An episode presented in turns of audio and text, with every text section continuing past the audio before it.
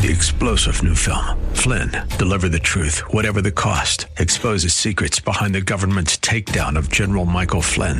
Flynn knew what the intel world had been up to. He ordered the first audit of the use of contractors. This set off alarm bells. He told the truth. He was the most dangerous person for Donald Trump to hire. They had to get rid of Flynn. Flynn, deliver the truth, whatever the cost. Available now. Watch it today. Go to salemnow.com. Salemnow.com. Welcome to Caregiver SOS on air, presented by the WellMed Charitable Foundation, a program providing help and information for our caregivers who are vital to the health and welfare of so many people in our community. You can hear Caregiver SOS on air Sundays at 6 p.m. on 9:30 a.m. The Answer. And now here are your hosts, Ron Aaron and Carol Zernial. Well, thank you very much, and welcome to Caregiver SOS on air.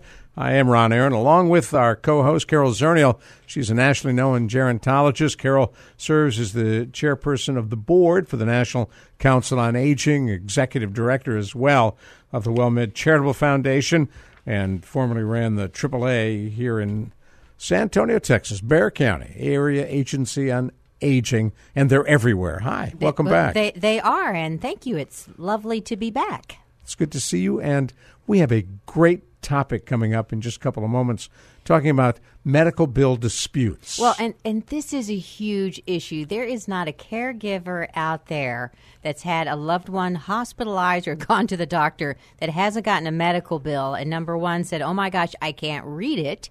And number two, "Oh my gosh, how are we going to pay for this?" Well, Mike Mulikelis, who is CEO of DisputeBills.com, uh, will tell his own story about a medical uh, a bill that his father got and how he ended up forming a company uh, in order to deal with the issue.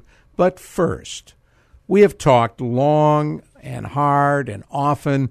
Uh, the Caregiver Teleconnection has dealt with this. Many people have dealt with this, taking the keys away from your loved one, mom, dad, grandpa. But there's a newer issue being discussed, and that's taking the guns. taking the guns away. So the other really tough conversation, yes, we've all heard about when it's time to take the car keys and when mom and dad need to stop driving. But how many of us have actually confronted the, you know, mom or dad has guns uh, and it's time to take those away? And I know that you know, on my very first trip home uh, with my husband. You know, we were dating, and he was going to introduce me to the family. And uh, and at the time, we didn't know his mother had Alzheimer's. We knew his mother was eccentric. I mean, that was what he told me. I had never met her. Um, that she was eccentric, and something was going on. And the neighbors had called and said, "You really need to come. Uh, she's something's going on." And so we drove to her house, and we could see that she was in there, but she wouldn't let us in. So we could see her sitting in the house, wouldn't let us in. We called, we knocked on the door, and she just acted like nothing was going on. And my husband was hesitant to knock down the door because he knew his mother had carried a gun all her life, grew up Wow. in the country, was apparently a crack shot um, with killing animals that can be eaten. And he didn't really feel like breaking into the house and having mom shoot us uh, at, at the time as intruders. as intruders. And so we had to track down his dad, who was working um, in the oil fields remote, very remotely. Uh, and he's like, "Oh, I took the bullets out of that gun a long time ago." So you know that was my own experience with what do you I'm you know what do you mean she has a gun and she might shoot us? What's your mom? Which was well, a, a good foreign for concept. your father-in-law to be smart enough to do that. Well, that's it because you know, fast forward years later, and I'm working in Florida, and um, this was in a mental health facility, and so they were used to in Florida. It's Florida. They were used to having the conversation about guns with the the patients that were mentally ill. And the, as I recall, one of the therapists was saying, "I told the family they need to take the gun away," and they said, "I can't take Daddy's gun. Daddy's always had a gun." Well, that was fine until Daddy thought that the son was Mom's boyfriend coming in in the night, uh, and when the bullet went past his ear. At a really close range. At least he missed him. Yeah, he decided that, you know, maybe it is time uh, to have that discussion. So, the New York Times, Julie Turkewitz, recently on June 11th, there was an article in the New York Times about it's time to give up the guns, and there were there are statistics in there, um, and it's and it's really scary because you know older people we don't want to generalize uh, folks, But if you have a loved one that has dementia or mental health issues, but particularly with dementia, paranoia is not unusual. And they had a story about an 89 year old father who shot his son because he was afraid his son was coming to kill him. Uh, because he had paranoia that was a normal That result of. Alzheimer's dementia. Wow. Um, and unfortunately, uh, it's not that unusual to develop the paranoia. And if you have someone that a gun it has been their way of life, you know, going to the shooting range. They got a gun when they were six, and their dad gave it to them, and that's been their hobby. Maybe that's the thing, you know, going to the shooting range, all of that, or they just had a gun as a part of their life. It's a conversation that needs to come up sooner than later. Uh, one study in South Carolina, uh, of all the people that they interviewed, 60% of the patients with dementia had guns. 60%. 60%. Wow. Still had their guns. And no a one social had had a worker conversation. going into homes needs to know that kind of thing. Well, and that's it. And, and so one sheriff in a, in one of the rural communities, um, I forget, you know, one of the states like West Virginia, or, uh, had uh, actually because the home health agency said we're not comfortable going in and working for Mr. Smith because we know he has guns and we're afraid that he's going to have some sort of a, a problem remembering who we are and he might shoot us. Um, was starting to store the guns. So um, they, they also told a story about you know a family that decided they were going to deal with it. They surreptitiously you know took the guns out of the house. And uh, dad noticed that his gun was gone, went down to the sh- local gun shop and bought another one. Wow. And they said it was just miserable. I think in the case in the Florida story I told, the um, local sheriff uh, who knew the family went to him and said, They have stolen your guns. Your house was broken into. The guns are stolen.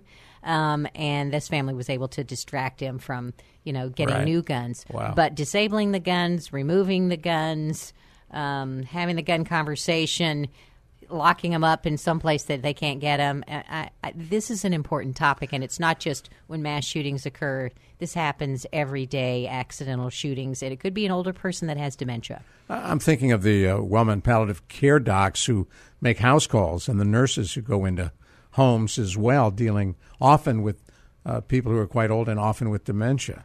Well, we have adult protective services, you know, embedded Right. in, in our WellMed offices, and I have heard them on the phone, and that is one of the first questions they ask when they are doing somebody is reporting abuse is do you know if this person has weapons on the premises? Wow. Uh, because they certainly don't want him to walk into a bad situation. You're listening to Caregiver SOS on air on 9:30 a.m. The Answer. I'm Ron Aaron, along with Carol Zernial. You hear this program six o'clock Sunday afternoons. Podcasts are available as well, and you can get those simply by googling Caregiver SOS on air or go to caregiversos.org.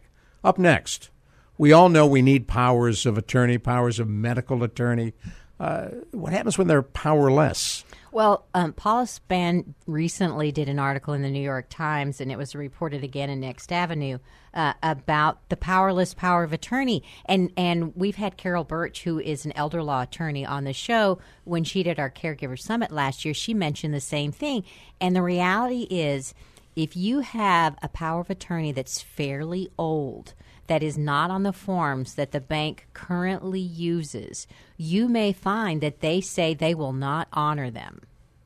so you don't have access to the money you may need for so, care. So the situation is bad if okay, you got those signed well in advance before you know the dementia mom and dad became incapacitated. The reason Right. you're using them is because they need to be used and, and they can't execute their own affairs anymore, and you can't get a new one.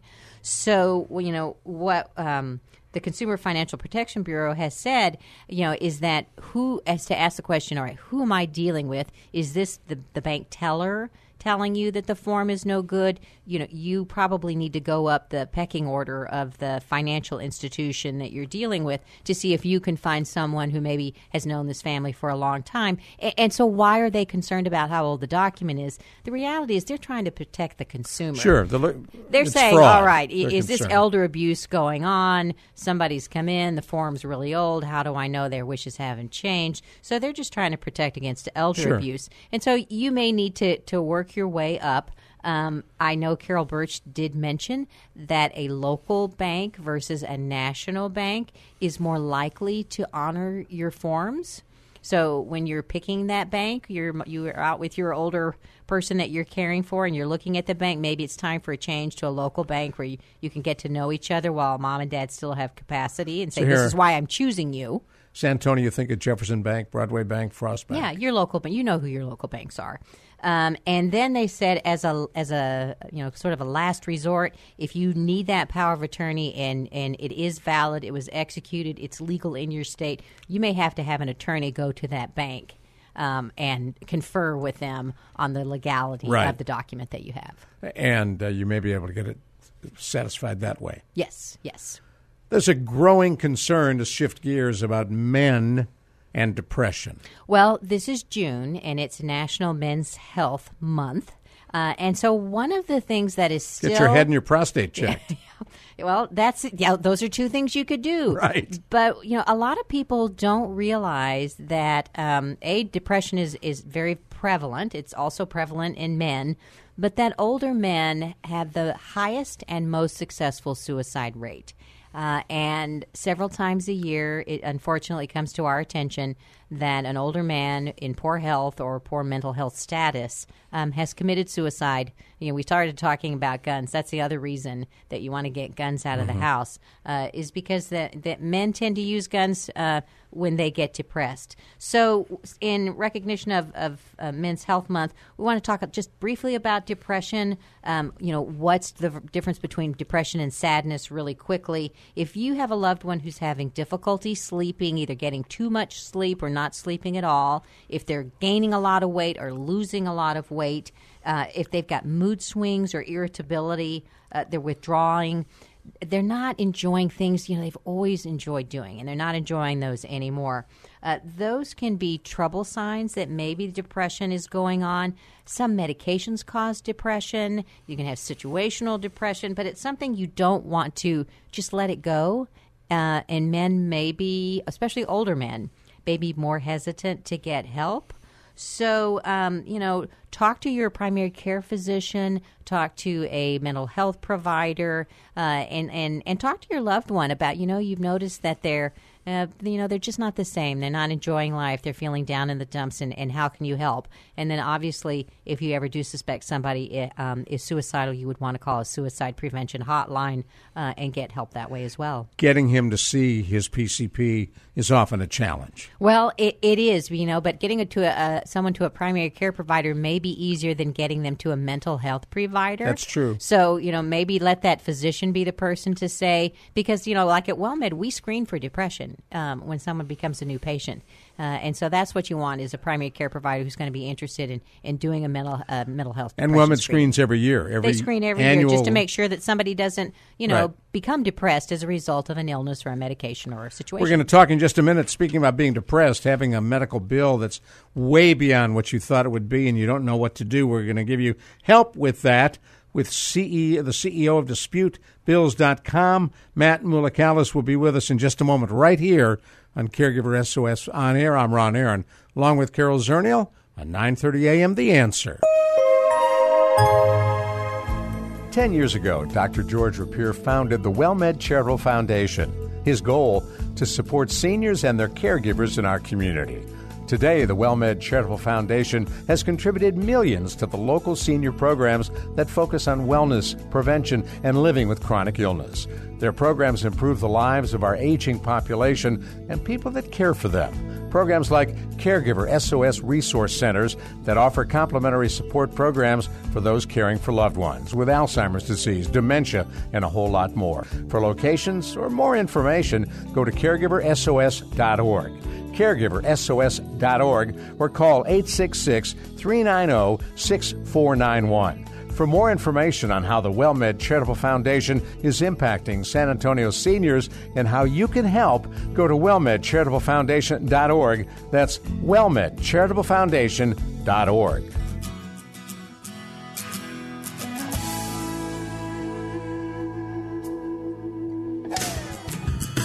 Well, we were promising you some really interesting information about how to deal with those medical bills that you think are a little high and out of line, and we're going to deliver right now. I'm Ron Aaron, along with Carol Zernial on Caregiver SOS on Air, and Matt Mulikelis joins us, CEO of DisputeBills.com. And Matt, thanks so much for coming on with us. We really appreciate it. I appreciate you having me. It sounds like a great opportunity. And you backed into uh, company opportunity that you created uh, after your dad had a heart attack. Uh, tell us about that. That's correct. At the time, I, I actually worked for IBM in Massachusetts, and I was traveling home to cover Chicago, which was my territory, and unfortunately had a heart attack while I was home. Mm. Um, we took him to the hospital. He survived, but Good. this was a person that was employed and insured and was hit with over fifty thousand dollars in medical debt. So, so let me just stop right there. So, those of us who are working and we have insurance, we think that we're safe, that the insurance is going to cover everything. And you're saying that your dad ended up with fifty thousand dollars in medical bills above and beyond what the insurance paid. That's correct. That's a huge bill. Had to be a shock for you and your mom. You know, it it was a shock in particular for me. I, I obviously was not as a younger millennial, you know, I had insurance that was provided through my employer, but I wasn't really familiar with the whole landscape. And fortunately for us, you know, my mom worked in this type of capacity at another hospital. They really found out that hey, this is completely inaccurate. You know, this happens. You know, not only to us now, but it happens all the time. What is what is the it that happens? Inaccurate billing, overcharging, um, duplicate charges, you know, coordination of benefits errors.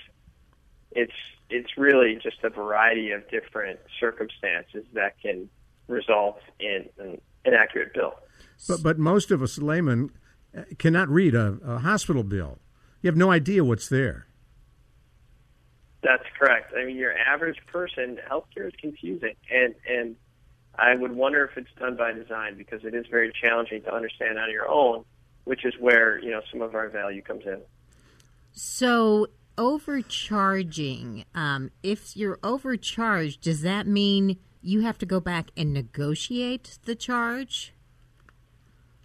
That's correct. Or is, or so, is it that supposedly you know what was supposed to be charged and then they've charged you higher yeah, because that? none of us know what's supposed to be charged. Right. I, I think there are circumstances where, you know, really the best information you're going to find is on your itemized bill and that is not something that is generally given to you at discharge or even sent in the mail unless you go out of your way to request that. Um, but in an itemized bill is where you're going to potentially see things that you were charged for, like being charged for a private room when you were in a shared room. Little things like that. Um, conversely, you wouldn't really know what you should be charged for unless you do some due diligence on your own and try to look up, you know, different pricing alternatives. There's a great tool called Healthcare Blue Book, which allows people to look up standard and average pricing for procedures within your zip code or within your area. Healthcare Blue Book, like Kelley Blue Book for cars. Correct. Healthcare Blue Book, and it will give you an idea uh, of what that procedure should have cost and what that aspirin should have cost. That's correct. Huh. So what did you do? You got this bill. You're just a young whippersnapper with IBM with a bunch of white shirts in your suitcase, ready to go. Yep. Was that when I, IBM used to, you had to wear a white shirt, right? White shirt, uh, a gray suit, I believe, and a yeah, blue tie. Exactly. Right. And that yep. that was your knowledge of the medical healthcare system. but so so your mother was in the billing department at another hospital? That's correct. She'd been in that department for 25 years, so she had seen this firsthand. Um, not certain that it was something that she had saw personally firsthand, but but knew how to navigate around that. So she was and a big booster. I, I was lost. Yeah. I mean, I, I didn't know what these bills looked like, if they were accurate or not. And you know, within about two months, they were wiped down to zero. So how did she do that? Well, she had requested itemized bills for every single data service, um, had compared those against insurance, you know, on an explanation of benefit statement, which you get from your insurance company, it'll show you, you know, why something wasn't paid. It's a justification code. And it's as simple as really looking down at the bottom of the page and calling based on what that justification code said. So a coordination of benefits error. In this particular example, took place several times where his insurance the doctor had billed to the, the wrong insurance, the incorrect insurance, to workers' comp, which he didn't have. And his primary care insurance was denying the payment. And that was as simply stated on his explanation of benefit statement. So it was a coding so error. Of these, it was a coding error. Huh. Wow. So all so every complete wrong insurance. So they were saying no, we're not going to pay it because that's not what kind of insurance he had. Wrong insurance. Um, there was absolutely some overcharging. There were duplicate codes. Um, there were codes for things that shouldn't even have been uh, processed to begin with. So it was more than just insurance, but that's just a simple example for how people can just kind of do this on their own. So they billed you for his hysterectomy. Essentially. Yeah, So exactly. so if you had said, "Oh," if your if your mother had said, "Oh, we owe fifty thousand dollars," they would have collected the fifty thousand dollars, and and never once looked again to see if they had done anything wrong. They would be happy to. And the insurance would also gladly not pay their portion if they didn't have to. So what I've really come to realize and, and what struck a chord in me was that there are so few parties that are really looking out for the patient. Right. Right. You know, the the provider wants to get paid and the insurance they obviously want to mitigate as much of the payment as, as they can. Wow, that's it's so scary because when you read in the newspapers, particularly during the recession, but it's still going on today, that most bankruptcies are actually caused by medical bills. And you know, to your point earlier, what's even scarier about that is that about three fourths of these bankruptcies by medical bills are with people who have insurance. So they could be just like you, and they, and maybe they haven't gone to the work that you your you and your mother did. Exactly. And we always tell people that, you know, you can forecast, you can budget for a home, a car, you know, a credit card, different types of expenditures, but you can't forecast a heart attack. So when those moments hit you that are emergencies, you know, you really need to be very thorough because, you know, it, it is. It's a, it's a true statement. It is the leading cause of bankruptcy. So did your mother and you found the company together? Because obviously she's the brains behind all this. she's totally the brains behind the operation. Um, that that experience definitely prompted prompted the start of the business. It took a very long time of, of research just to make sure that this, you know, wasn't a problem just for us, that it was an industry wide problem. And I mean the the information that we found was shocking. And it was enough to say, All right, let's let's get this going. All right, I want to talk a little bit more about what you found. If you've just joined us, you're listening to Caregiver SOS on air on 9:30 a.m. The Answer. I'm Ron Aaron, along with Carol Zernial. We're talking to Matt Mulikelis, and we practiced that name, Mulikelis, and we've got it. CEO of DisputeBills.com, and it all began when he found that uh, his dad had been grossly overbilled uh, for procedures as a result of a heart attack. Uh, got that bill down to zero, and ultimately you formed a company. What did you find in your research? Obviously, you were not the Lone Ranger. I was not the Lone Ranger. Um, again, my, my mom's knowledge was extremely valuable to me. Uh, I recruited a team, which included my co-founder and actually college roommate, who moved out from Boston to join the company. And what we found, uh, again, was that there's very few individuals that were really advocating for the patient. The, the term healthcare advocacy is fairly new. Um, but from a hard data perspective, we found, and it was cited many, many times, that on average, about 80% of medical bills can, contain some type of error.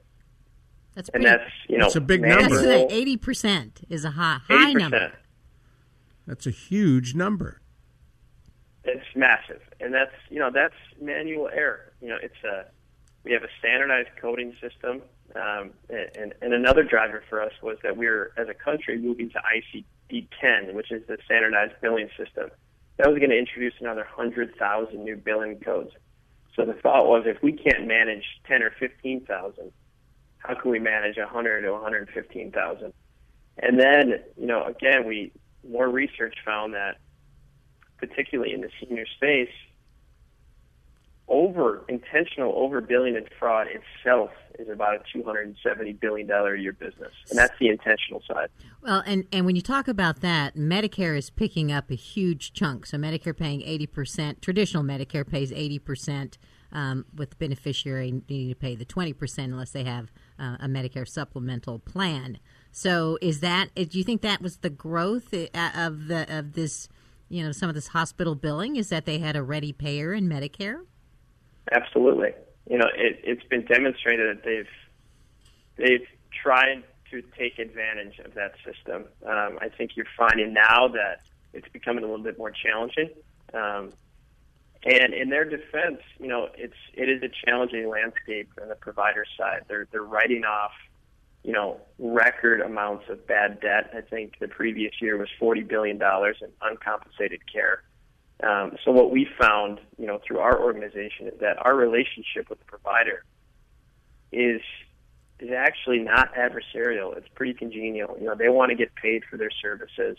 They don't always intentionally make the mistake, and they're more than willing to negotiate with us. Well, tell us how you work. Let's say, uh, uh, you know, God forbid, I have some cataclysmic medical event. I go in the hospital and I, I end up after insurance uh, with a bill for fifty, sixty thousand dollars, and I call you. Correct. Go to disputebills.com. All right, hold that uh, thought. We're going to come right back to you. That's called a tease. We'll be right back with you in just a minute and tell little Ronnie how I can get rid of that 60 grand in debt assuming a lot of it is inappropriately billed. You're listening to Caregiver SOS on air. I'm Ron Aaron, along with Carol Zernial. We're talking about disputebills.com and how to fight medical bills.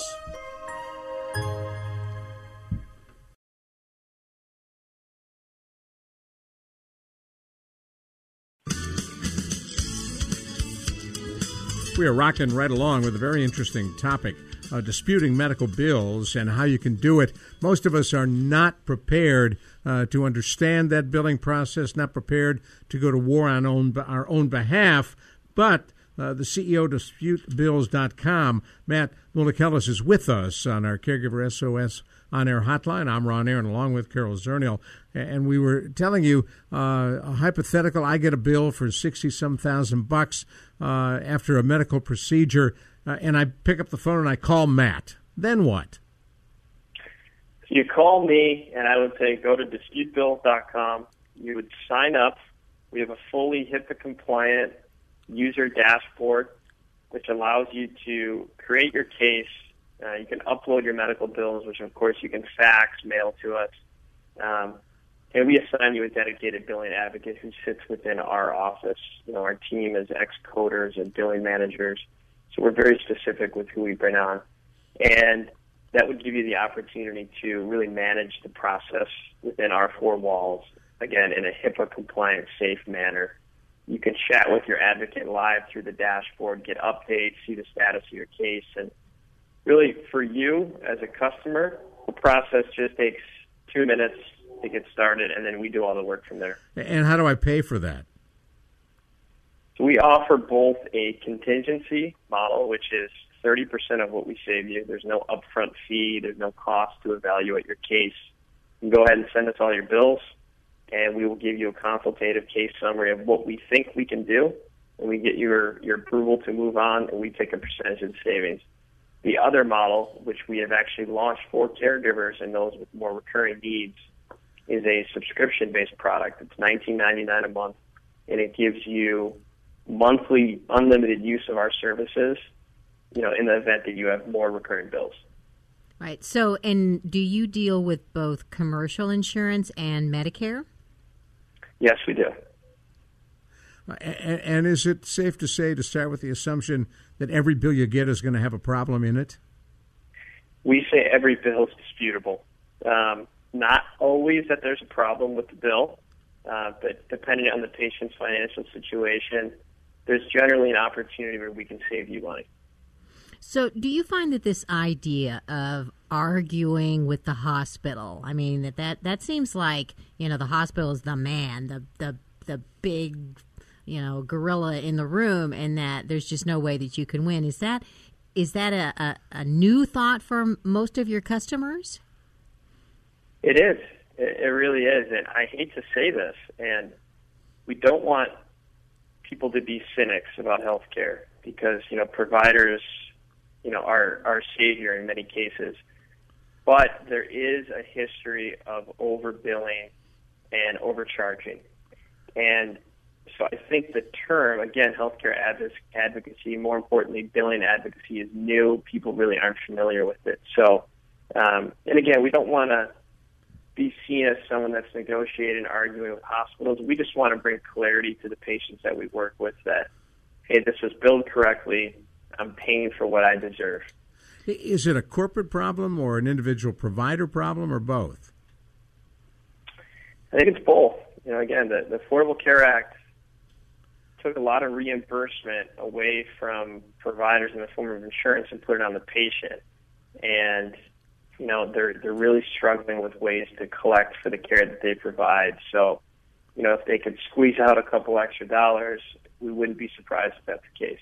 So, have you had people come to you sort of post not not post mortem that they're dead, but after they've declared bankruptcy and said, "Should I have done something different?" Have you ever had somebody come and say, "Oh my gosh, I've already you know exhausted all my funds. I've declared bankruptcy," and then they get to you?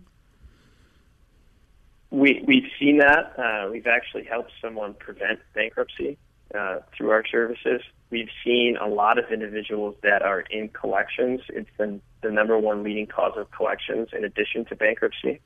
Uh, what we generally see is that someone receives a bill and they sit on it because they're not sure, you know, why they owe it, what they owe.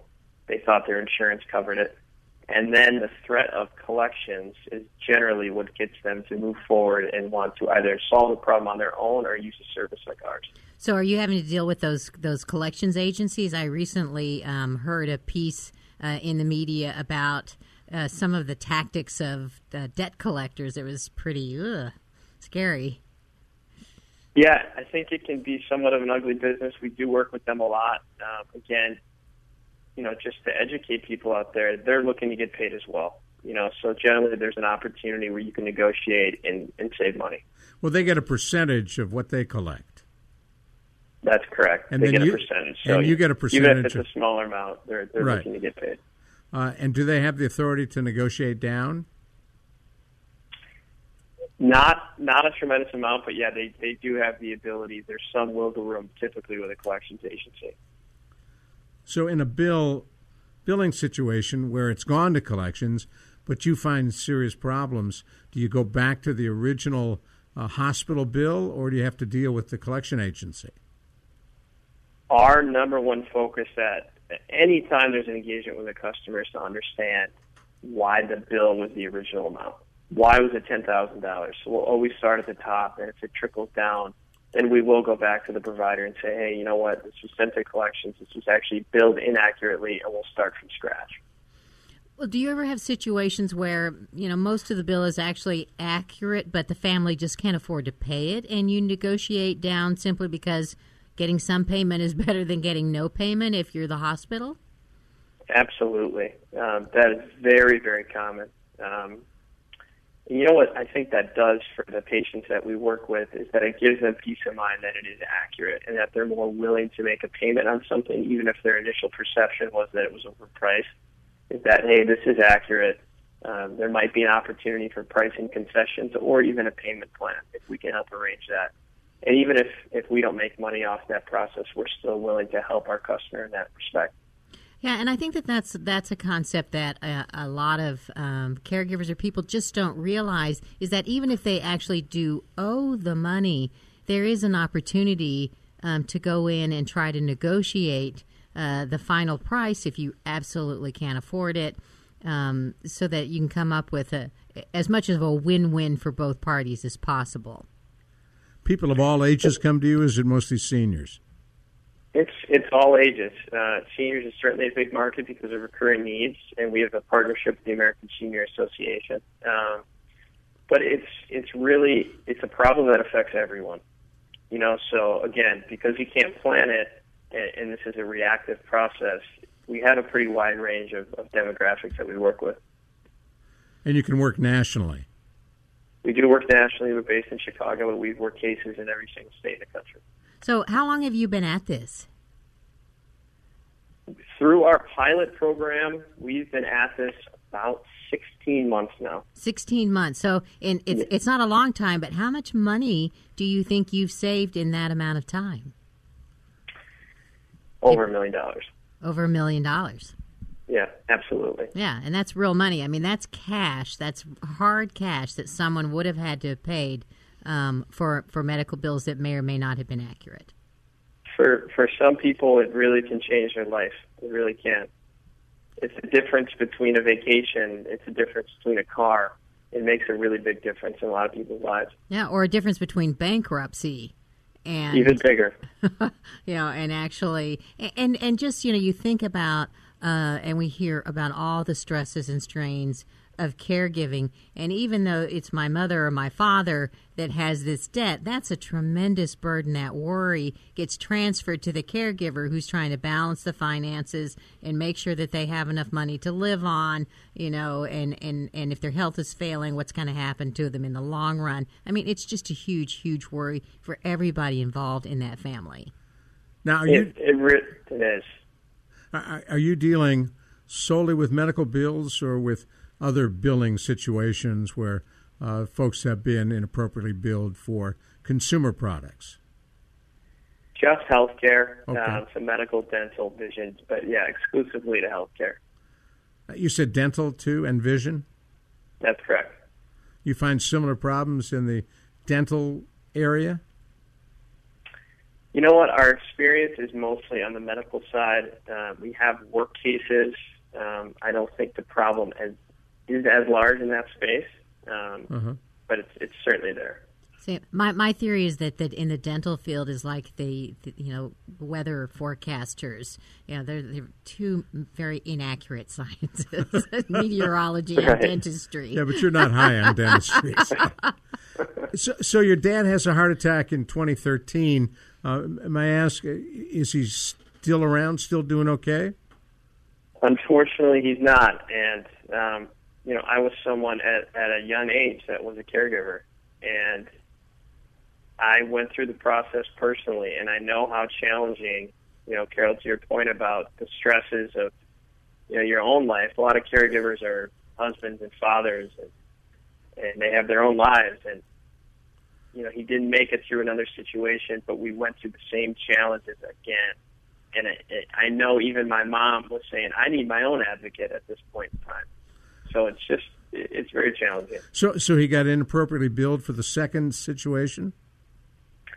There was about a year of overcharging. Wow. All right, which which is you were talking about your subscription basis where somebody, you know, is dealing with medical bills on a regular basis and they come in piles.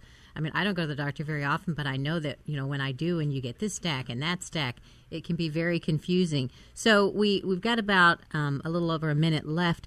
You know, what what's the best advice that you could give um, a caregiver who is facing a challenge um, like trying to decipher a medical bill or looking at a huge medical bill that's think they think is going to sink their ship?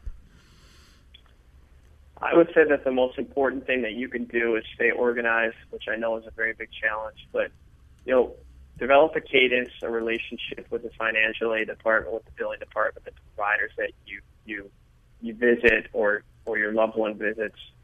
Request itemized bills. Um, you know, really fight. Be willing to fight and be willing to ask questions. Um, you know, seek as much transparency as possible and in the worst particular situation, or, or when if that's not effective, you know that there's advocacy organizations out there who are willing to help you. You know, part of the problem is, I know you're aware, is they break those bills up, so you don't get one bill. You get a bill for uh, uh, the anesthesiologist, you get a bill for X-ray, you get a bill from the surgeon, you get a bill from the hospital, and that makes it even more confusing. That's correct. That's where organization really is, is key, and it's very challenging. You know, if you're a caregiver, there's there's a lot of other tasks that you have on your plate, and that's what makes it challenging. But it's key. I mean, it really. I, we've looked at bills, hundreds and hundreds of pages, but it's needed to work a case. Wow. So you go through them with a uh, fine tooth comb, as they say. Absolutely. Well, we really appreciate you coming on. A- any last piece of information we haven't asked you about you want to share with our listeners? If you're looking for information, um, please check out our website, disputebills.com. We're very, very transparent with what we do. Uh, we really try to educate our users and our customer base on how they can do this on their own. Um, we have checklists, we have playbooks, we have all different types of things that you can really use to your advantage. So we really invite you to check out our website and take advantage of those resources. Well, thank you. Appreciate you coming on. Yeah, no, it's Thank great, you. It's great advice. Um, And a we'll- great we'll, service. We'll check back with you later, you know, like a year from now, and see how things are going. Sounds great. I appreciate the chance to, to come on and talk to your audience. Matt Mulikelis, thank you. CEO DisputeBills.com. I'm Ron Aaron, along with Carol Zernial on Caregiver SOS on air on 9:30 a.m. The Answer. Take 10 is next. Ten years ago, Dr. George Rapier founded the WellMed Charitable Foundation. His goal to support seniors and their caregivers in our community. Today, the WellMed Charitable Foundation has contributed millions to the local senior programs that focus on wellness, prevention, and living with chronic illness. Their programs improve the lives of our aging population and people that care for them. Programs like Caregiver SOS Resource Centers that offer complimentary support programs for those caring for loved ones with Alzheimer's disease, dementia, and a whole lot more. For locations or more information, go to caregiversos.org caregiversos.org or call 866 390 6491.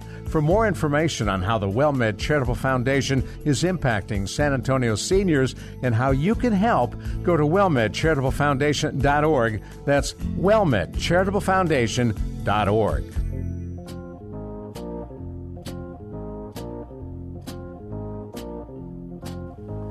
Well, thank you so much for joining us for the end of our Caregiver SOS on air program when we bring you Take 10, uh, which really could be the beginning of the show. It's a great end, great beginning, whatever. I'm Ron Aaron, and our special guest, Dr. Jamie Huysman, joins Carol Zernial and I. Dr. Huysman, a well known, nationally known psychotherapist and expert on caregiving and addictions. And Carol Zernial, you've got a great topic that uh, is much in the news of late, dealing with seniors and hidden addictions. Well, I think the reason we're seeing it in the news is obviously the death of Prince, who supposedly had a very, quote, clean life. Um, and yet was addicted to painkillers. And so there was a piece in the New York Times about prescription drug abuse among older adults, which a lot of us don't think about. I know Jamie knows about it, but a lot of us are are surprised by that and how um, how drug abuse can be harder to detect in older people. And and so Jamie, my question is why are all of a sudden older adults becoming quote drug addicts? Well, let's frame this up for a minute because you know this is an American phenomenon. Though opiates obviously are prescribed all around the world, eighty percent of the opiates that are used are used in America. Eighty percent. How do you know that? Well, I know that because as an addiction professional, um, we've seen that, that America has this absolute driving need for the quick fix, for the blue pill, for the purple, you know, the medicine. Um, so we so, are a pill-driven society, a disease society, a disease-driven society that goes to that pain relief first, goes to that you know pill first, and so that's just putting it in national and international context. But when you come down to America, run 40% of the prescription drugs sold in the United States are used by the elderly. So, give me an example of a, a drug that would be an opiate, that a common, well, you know, common name, a common prescription drug that a senior might be taking. That's OxyContin. OxyContin, exactly. OxyContin, hydrocodone, uh, those medications, and obviously those are opiates. When you're looking at benzodiazepines, that's more the Xanax world. So like Um, the Xanax, the but- Valiums. What's Percocet? Uh, Percocet is, is an opiate, Is an opiate. and okay. uh, it's a painkiller. It's what your dentist so- gives I mean- you after surgery. yeah. So those are Right, names right. all of us know. All of us have heard of those quote painkillers. Mind you, now physician practices are that if somebody does go through, let's say, a dental procedure, they're likely to get, you know, 10, 20, maybe 30 Percocets. Um, they may not even need them. They may not even, you know, it may not be the, the actual way to alleviate the pain, but doctors will just provide that anyway as pain relief. And I believe pain should be treated. I'm not on any sort of soapbox telling people not to, but there's true alternatives. Um, but just so your audience understands, though, that if you will, chronic pain, insomnia, anxiety, uh, these are conditions that the seniors have um, and these are actually conditions that are being prescribed for today. And how quickly do, you become addicted if you uh, start taking Percocet? Let's say you really have pain, so you take one, and two, and three.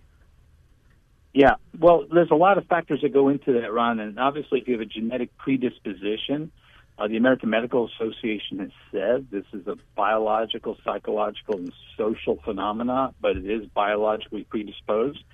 So many people who really start taking medication in the way you describe are off to the races.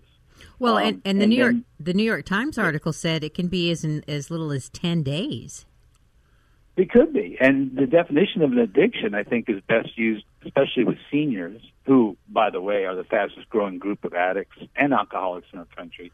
Is that an addiction is doing any behavior at all despite adverse consequences. So, if you're 10 days is starting to create a dependency, um, you know, the byproduct of medication, fogginess, you, you name it, whatever the, the, the uh, symptoms are, um, then misuse is, is going to follow because what else are you going to do? Besides, you have a very isolated senior population in America.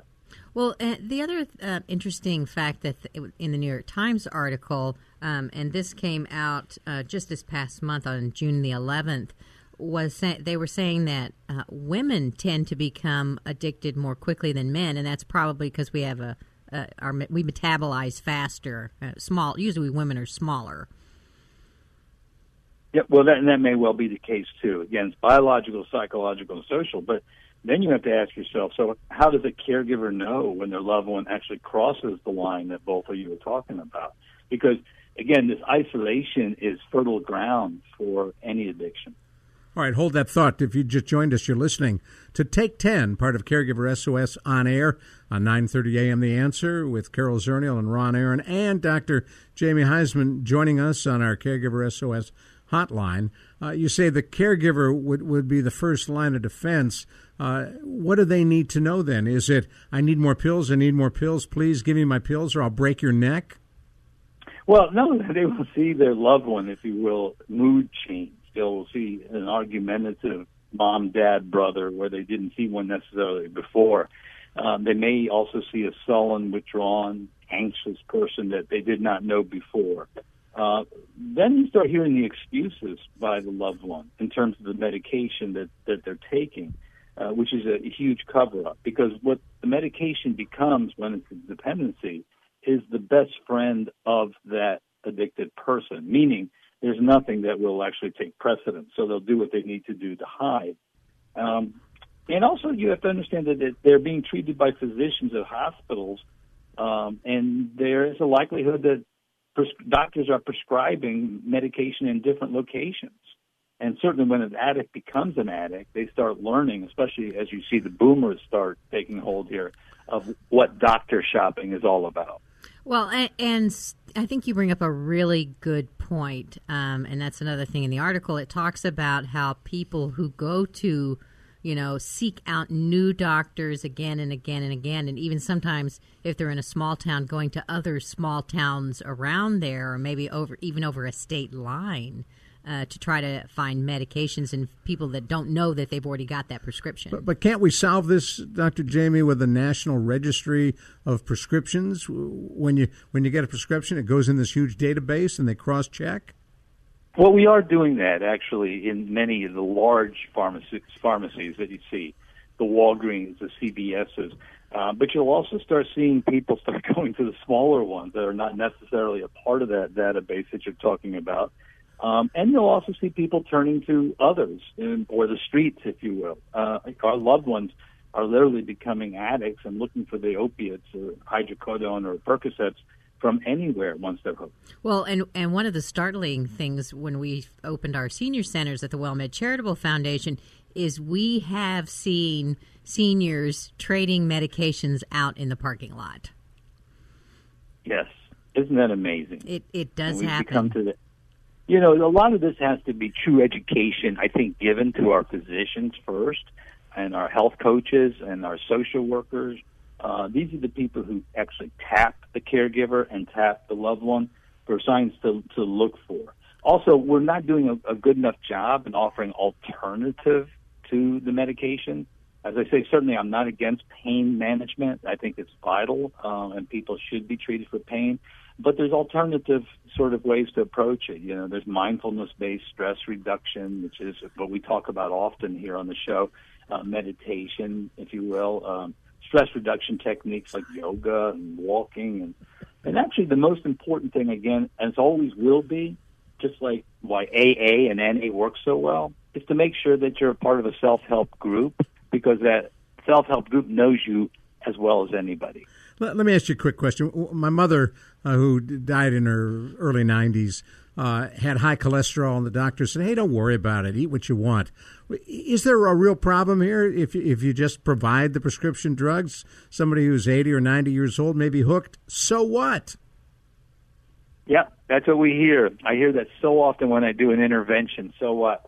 Um, listen, we don't know the longevity of anybody. People are living a lot longer, even if they are addicted, and the quality of a person's life matters. But also not just that one person. Don't forget, addiction is a family disease, Ron. It's like a, a pinball machine, if you will. The the pinball goes everywhere. It hits brothers and sisters and fathers and daughters, and uh, being, you know, it's no fun having an addict, an active addict in the family. So it is important to circle the wagons, and it's also there's some excellent, excellent senior addiction programs around the country because you know, as America is, we're going to respond to a need. And being the fastest growing group of addicts in the country, uh, treatment centers are popping up everywhere. So, how would we find one of those um, addiction treatment centers? What In- would we look under? Just addiction treatment? In 10 seconds.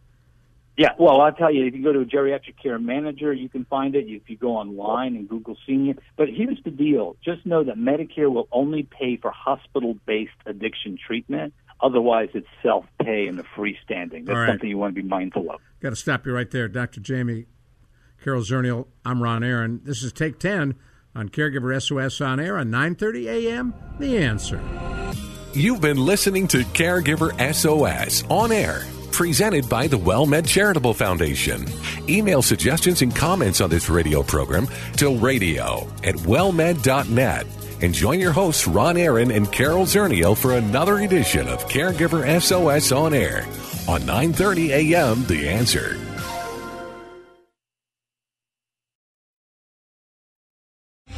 Three star general Michael J. Flynn, head of the Pentagon Intelligence Agency, knew all the government's dirty secrets. He was one of the most respected generals in the military. Flynn knew what the intel world had been up to. He understood its funding. He ordered the first audit of the use of contractors. This set off alarm bells. The explosive new documentary, Flynn, Deliver the Truth, Whatever the Cost, and covers the facts behind this scandal. Flynn told the truth. He was the most dangerous person for Donald Trump to hire. I find out the worst enemy that I'm going to face in my life is right here in America. They took my assessment and they wanted me to change it. And I was like, I'm not changing it. They had to get rid of Flynn. With in depth interviews, archival footage, and never before seen personal records of the man behind the headlines. I just felt like I was drowning. Flynn, Deliver the Truth, Whatever the Cost. Available now. Watch it today. Go to salemnow.com. Salemnow.com.